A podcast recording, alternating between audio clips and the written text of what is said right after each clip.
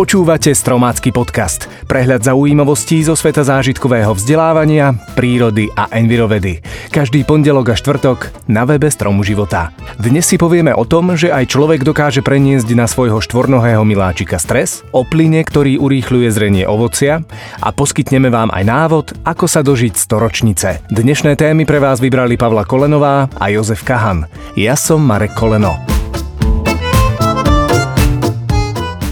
Máte doma psieho miláčika? Určite sa vám už stalo, že vám svojim vrtiacim chvostom alebo pekným privítaním zlepšil nejeden ťažký deň.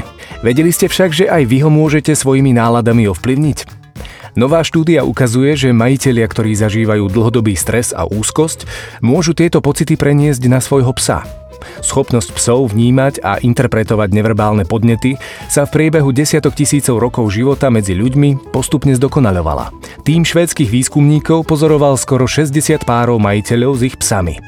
Niekoľko mesiacov merali hladinu stresového hormónu kortizolu u ľudí vo vlasoch a u psov v srsti.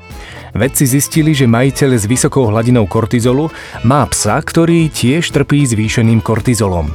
Zaujímavé je, že to nefunguje naopak, a teda úzkostlivý pes nespôsobuje úzkosti svojmu majiteľovi. Vedci si to vysvetľujú veľmi jednoducho. Pre psa je totiž majiteľ stredobodom pozornosti a čerpá od neho okrem iného aj spomínaný stresový hormón. Majiteľov život je predsa len o niečo pestrejší a tak sa stres jeho miláčika na ňo neprenáša tak intenzívne. Asociácia úzkostných porúch v Amerike dokonca odporúča ľuďom, ktorí majú problém so stresom, zaobstarať si psa alebo iné domáce zvieratko. Otázne však je, ako veľmi je takéto spojenie obojstranne prospešné. Múdre gazdinky vraj vedia, že banány netreba doma uskladňovať vedľa jablk. Môže sa totiž stať, že takto skladované jablká príliš rýchlo dozrejú, ba až prezrejú. Príčinou tohto javu je etylén, plyn, ktorý sa v určitej miere uvoľňuje z každého ovocia. Veľké množstvo etylénu sa uvoľňuje práve z banánov, čo urýchľuje zrenie jablk. Tento poznatok sa využíva napríklad vo veľkoskladoch, v ktorých sa umelo zvyšuje koncentrácia etylénu, čím sa urýchľuje zrenie ovocia.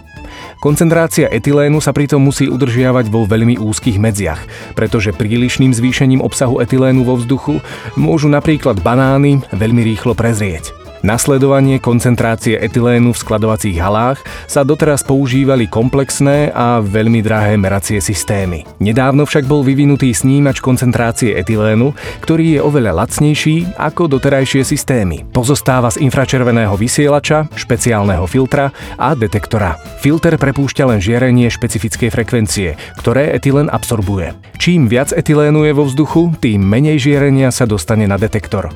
Nový snímač tak pomáha určovať presné stanovenie obsahu etylénu a tým aj jeho dávkovanie.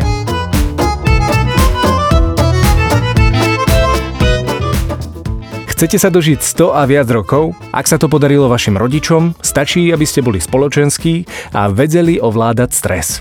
Tvrdí to tým vedcov z Bostonskej univerzity. Tento tým sa zaoberal skúmaním približne 240 potomkov storočných ľudí, ktorí majú už okolo 75 rokov. Sústredili sa na 5 dôležitých osobnostných črt neurózu, extroverziu, úprimnosť, príjemnosť a svedomitosť. Tieto črty následne porovnali so zaužívanými normami. Zistili, že potomkovia storočných boli viac extrovertní, než hovoria publikované normy.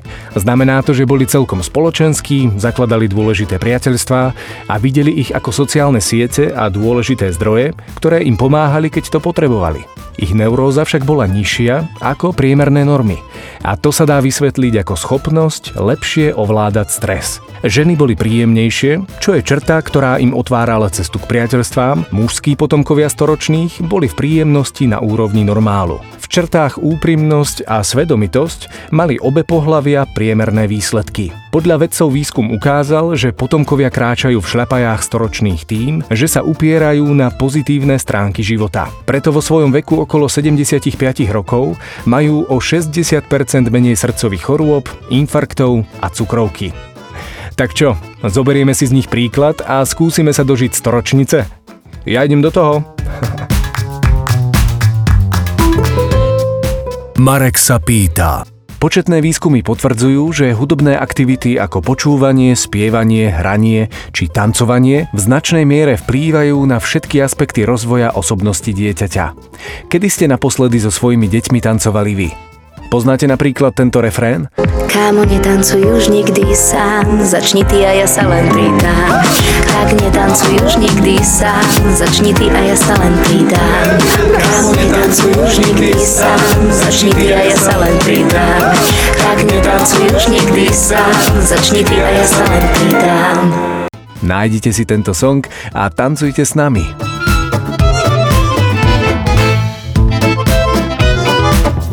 Tak, to bolo z dnešného podcastu všetko.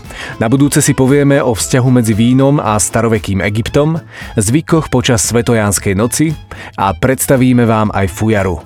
Teším sa na vás už tento štvrtok a budem veľmi rád, ak nám dáte aj odber. Ďakujeme.